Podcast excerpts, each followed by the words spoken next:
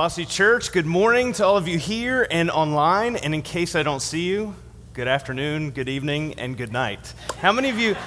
Uh, all right, so a few of you have seen The Truman Show. That's great. How, how many in here, how many of you seen? If you're online, you can drop a comment or something like that. All right. So, here are your plans for this afternoon after you enjoy the beautiful weather. You need to rent Truman Show. I don't know, is it streaming online? Somebody know? Real quick? No? Okay. It, I'm sure it's streaming somewhere. You need to watch this film. It's fantastic. It's great. And so, as we come to, uh, come to this final film that we're doing in our At the Movies 90s edition, this film ticks off a couple boxes for me. Uh, one is that of all the movies that Jim Carrey did in the 90s, this is probably the one that's most redeemable, although uh, Dumb and Dumber has a special place in my heart. And so I'll just, I'll let you know, uh, I'll let you know that. Secondly, the massive boom, and, and Truman Show, the Truman Show came out in 1998. The massive boom of reality TV that would hit in 2000, that's when Survivor started. It's when Big Brother started. The Amazing Race was soon after that. Uh, makes the subject matter of The Truman Show nearly prophetic although the original script of this was based on a Twilight Zone episode from 1989. Now, I remember when Survivor and Big Brother and all those shows started coming out when they were in their heyday. And then a few years into it, maybe around 2004 or something like that, there was a shocking rumor that started to be spread about reality TV. Do you know what it was? That reality TV wasn't real.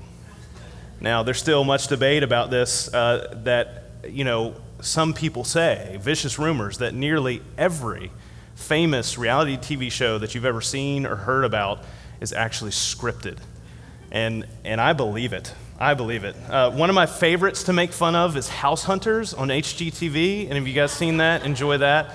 My parents like watching that one, so I've watched that with them on a number of different occasions. Um, in fact, there are a lot of great memes out there for these types of shows. Here's one of my favorites that I found.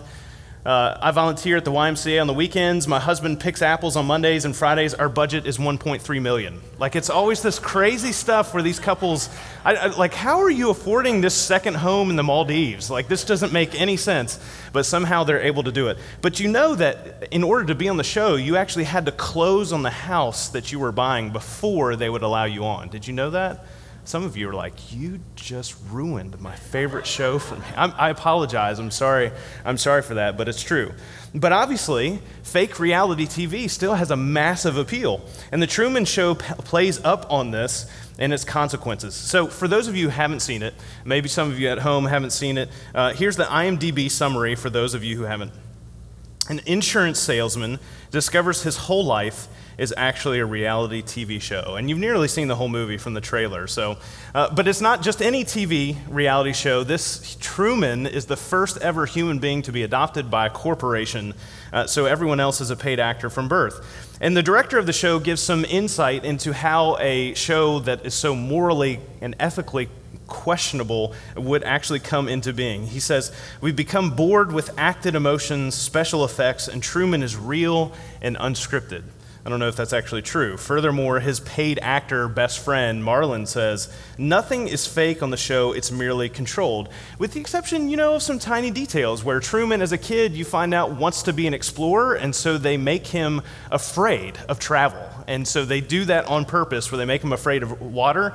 They have his paid actor father die tragically in a boating accident during a storm just to make him freaked out by that. He lives on an island, so he doesn't ever want to leave. They make him afraid of dogs. They keep him in a childlike state of dependence. And so, other than, other than nothing being fake and only a couple things being controlled, I mean, it, you know, it's, I'm sure it's fine to do that to people, absolutely. Um, but the global viewer base, they're perfectly fine with this, and they bought in. It was originally supposed to just be like a year long episode, uh, a year long season about watching a baby grow up. But the appetite for watching somebody else live their life rather than people living their own was too great. Of course, things change when a light fixture falls from the sky, when a rain sprinkler uh, goes haywire. His dad, uh, that was supposed to be dead, sneaks onto the set because he feels guilty, and he's like, wait a second, my dad's alive. It makes him think about the girl in college. His car radio goes on the fritz, he knows they're following, and he starts noticing patterns that no longer make sense. And in despair, after fighting through his fear and trying to figure out what in the world is going on in his life, Truman says, It feels like the world revolves around me somehow. Despairingly, he says this. And I want you to pause with me for just a second. And I want you to imagine with me a life that is totally curated for you. So, all of your likes, all of your dislikes, everything that would make like the best life ever for you is taken into account. Would you pick it? Everything that happens to you is meticulously planned and directed so that you can live a wholesome, fulfilled existence. You were adopted by an entire organization whose success is determined by their ability to make you successful. Would you take the red pill or the blue pill? Sorry, wrong 90s movie. Or can you imagine your life being a reality TV show? What kind of show would it be? What, what kind of subject matter would be the theme of your life show? Can you imagine people watching reruns of your life? And what would their favorite episode be? Truman has this life, and it makes him miserable. And it's because the weight of our own world on our own shoulders is just too heavy is too heavy for us to bear. Normally, we despair at the weight of the world, feeling like the weight of the world is on our shoulders, and uh, just wait. You know, if you haven't experienced that yet, you will. It's, it's coming, and you're going to have that, that sense. But that's never actually been the case. We've never felt the weight of the world on our shoulders. We've only felt the weight of our own world. If you can imagine actually feeling the weight of the world on your shoulders, that would no way, we, you know, there's no way we could handle that. The older we get, the more aware we become, the more we carry that weight on, their own, on our own, the more the carry, cares of the world begin to bog us down. But God knows this about us. He knows the pressure that we put on ourselves, He knows the pressure that the world places on us. And as much as we may get caught up in w- wishing the world revolved around us and that would take care of everything, ultimately it would crush us. But God sends Jesus. And Jesus places the weight of the entire world past, future, present, on his shoulders. And Jesus frees us to live our lives as they were always intended and designed to be lived. Matthew chapter 11, verses 28 through 30 are one of my constant encouragements and reminders for me. Uh, because one of the toughest times in my life, this passage was read as an encouragement, and it will always stick with me. And in particular, from the message paraphrase, and I want you to listen to this. Are you tired, worn out, burned out on religion? Come to me. Get away with me, and you'll recover your life. I'll show you how to take a real rest. Walk with me and work with me. Watch how I do it. Learn the unforced rhythms of grace. I won't lay anything heavy or ill fitting on you. Keep company with me, and you'll learn to live freely and lightly these words of Jesus, when we come to know them, when we come to understand them, believe them, live them out, um, they take the weight of the world off of our shoulders. And Jesus does that at the cross. And in view of that, the irrational responses that we tend to have, because we're humans, you know, to the world around us, are the symptoms of what we allow to be the driving force in our lives.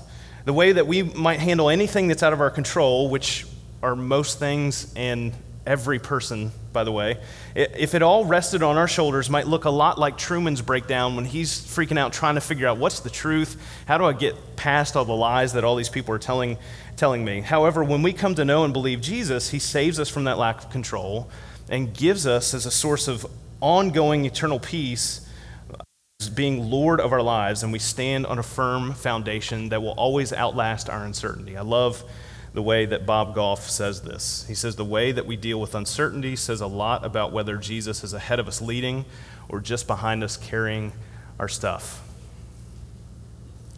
So much of Truman's struggle in this film is trying to figure out the nature of his existence, who he truly was, and what all of that meant for his identity. And the TV show and its creator, the director, placed all of that on Truman's shoulders the director uh, trying to convince Truman that he actually has his best interests at heart when it was really a, just about using Truman for ratings.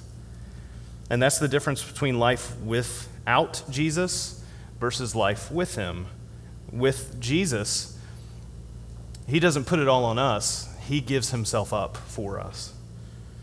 So I want us to I want us to focus in on this sentence from Ephesians chapter 1 and this is verses 3 through 14. And yes, I did say sentence because when Paul wrote this, in Greek, he wrote all of these verses as one sentence all together. And so, in this massive run on, Paul is making sure that we keep all of these things together in our minds in its context and meaning for who we are because of Jesus. And I've underlined some key words in this passage to give you an idea of what Paul's emphasis is. So, Ephesians 1, starting in verse 3. Praise be to God, the Father of our Lord Jesus Christ, who has blessed us in the heavenly realms with every spiritual blessing in Christ. For he chose us in him before the creation of the world to be holy and blameless in his sight. In love, he predestined us for adoption to sonship through Jesus Christ, in accordance with his pleasure and will, to the praise of his glorious grace, which he has freely given us in the one he loves. In him, we have redemption through his blood, the forgiveness of sins, in accordance with the riches of God's grace that he lavished on us. And with all wisdom and understanding, he made known to us the mystery of his will according to his good pleasure, which he purposed in Christ, to be put into effect when the times reach their fulfillment, to bring unity to all things in heaven and on earth under Christ. In him, we were also chosen, having been predestined according to the plan of him who works out everything in conformity with the purpose of his will, in order that we, who were the first to put our hope in Christ, might be for the praise of his glory. And you also were included in Christ when you heard the message of truth, the gospel of your salvation. When you believed, you were marked in him with a seal, the promised Holy Spirit, who is a deposit guaranteeing our inheritance until the redemption of those who are God's possession to the praise of his glory. And within this run on sentence from Paul, he sets forth a reminder for us about who we are and how we view our world as people in Christ. And the first thing is this, and how it shapes our worldview and how we go through times of uncertainty and deal with the things that happen in our lives. The first important thing is this, and that's God chose us from the beginning. The only reason that Truman ends up being on the show is because he happens to be born in time for when the season was supposed to start. I mean, that, that's why they picked Truman as a baby, and that was the reason. But God, before time began, chose each and every one of you and me from the very beginning. His pleasure and will has always been to give us His grace freely. And that's the source of love that we find sustaining long after everything else in life has lost its luster. Long after we've let ourselves down, long after everyone else has let, our, let ourselves down, God's love sustains. Ephesians 1 4 and 5. For he chose us in him before the creation of the world to be holy and blameless in his sight. In love, he predestined us for adoption to sonship through Jesus Christ in accordance with his pleasure and will.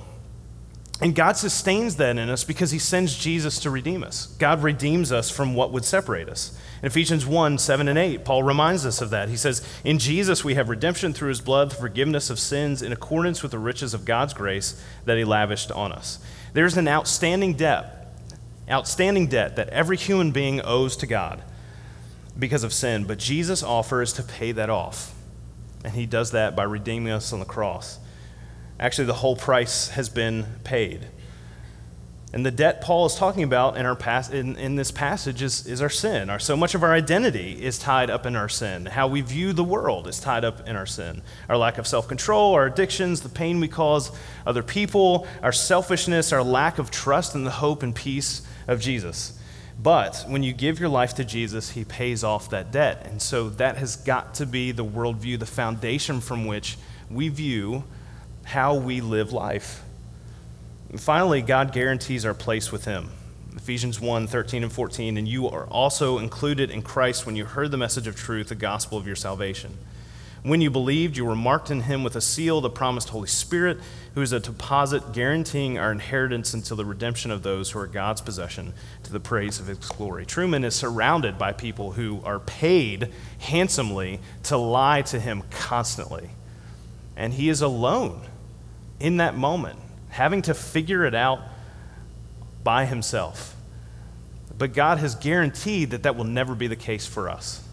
As followers of Jesus, we are indwelt with God's continual presence in our lives to guide us, help us make choices that honor God, lead us to understand what Scripture says, empowering us to produce godly fruit in our actions, despite of what's going on around us. All of these things come together as a reminder of who we are in Christ. In the middle of uncertainty, in a crisis of identity, in a world that just doesn't feel right, in Christ we are certain of who we are and where we stand. The director, Christof, says in the opening of the movie, We accept the reality of the world that we're presented. Unfortunately, I think that holds true in real life as well. The world is always being presented to us in different ways. It's always changing. It will continue to change. The goalposts will continue to move. But we choose every day who we allow to present reality to us. It will be us, or it will be someone else, or it will be God. When it's us, we'll see a world that rises and falls based on how we feel in the moment. When it's other people, we'll see a world that is driven by the circumstance of the moment. When it's God, however, we'll see a world that is afforded the opportunity to experience faith, hope, and love in such great measure that we don't fear stepping into the unknown because they are built to outlast the moment for an eternity. This world is not our home, just like the dome that was built for Truman for his entire life existence to be experienced. That was not his home either. It was merely a shadow of the life that he should have been afforded the chance to live. But in Christ, we are given, and the weight is put on his shoulders to make that happen, and he continually does that as a living sacrifice for us. In Christ, we are given that life that God has always meant for us to have. And that can't be determined by us. It can't be determined by other people, but it is sustained by God through his indwelling of the Holy Spirit as followers of Jesus. And so I want to encourage you when the world doesn't make sense, when you're facing uncertainty, when things don't seem right, which is how the world always should feel to us, just a little bit. That tension should be here because it's not our home. Be reminded of who you are and where you stand because you are in Christ. Now, if that's not true for you, if, if you're you know, thinking about your life and, and your faith journey and, and you know it's kind of uh, been in all kinds of different places, or maybe like you're not even sure, am I convinced that, that God, Jesus, that, that's the one whom I should be following? I, I just want to encourage you to keep, keep searching and looking more closely at Jesus and the difference that following Jesus is from anything else that we experience in this world. And maybe you're ready. Maybe you just realize that, oh man, I'm, I'm tired of uncertainty. I'm tired of, you know, uh, following lies, and, and I'm ready to do something different. And we want you to know that this is the place for you. This is the place where you can ask those questions, where you can deal with those things, and we're wanting to walk through that with you. And maybe you're ready. Maybe you're like, hey, I'm, I'm done with everything else. I'm ready to go all in with Jesus. And we would love to talk with you about what that next step looks like. We'd love to talk to you about why baptism is, is what we're called to do as our first step in saying yes to God and what that means for our sins being washed away, the gift of the Holy Spirit being given to us uh, through what God does during that time. Uh, we are a church who is here for you when you're walking through and struggling and looking for exactly those things. It's Jesus. We want to be about helping people find Jesus and love God. So, no matter what the world is doing, no matter what the world is saying, no matter what's going on in the world, that is going to be our focus because we are in Him together. Let me pray for us. God, we thank you so much that we have this opportunity to, whether we're online or whether we're here in person, to be in a place where we are with people who are with you. God, as we're gathered together, we know, we know you're, you're here as well. You are with us as a congregation as we are gathering in person and virtually. And God, we know that your presence is here. We're, we are in you as we are in community together.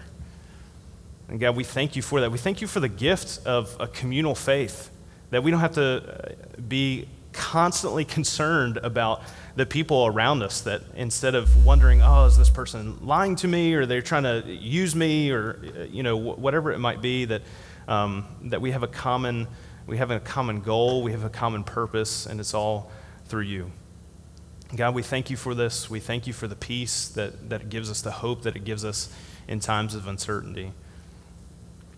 Jesus, we, um, we thank you for being our Savior. And it's your, in your name we pray. Amen.